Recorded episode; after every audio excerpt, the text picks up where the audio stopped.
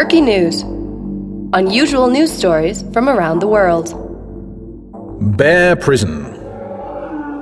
Every summer, hundreds of polar bears pass through the tiny town of Churchill, Canada, as they head inland after the sea ice starts to break up and melt. In order to avoid any tragic incidents with local people, the authorities have opened a prison for any bears who come into the town looking for food. The 28 cell jail holds polar bears in small rooms for up to a month. During their time there, the bears are fed nothing but water in order to discourage them from coming back.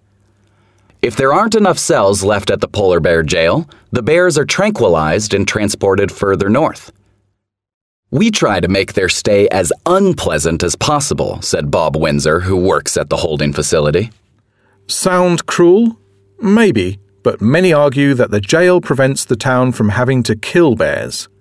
As Alison Hood, campaign director at Born Free Foundation, told the Huffington Post UK, the polar bears are definitely very hungry, but the local authorities don't want the bears to associate Churchill with food. Otherwise, that would cause a problem for the town. It's not cruel, but a necessity when you have dangerous carnivores living next to a population.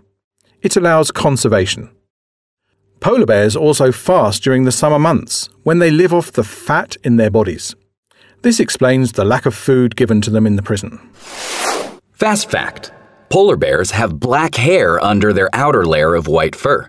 A boar, an adult male, weighs around 350 to 700 kilograms, while a sow, an adult female, is about half that size.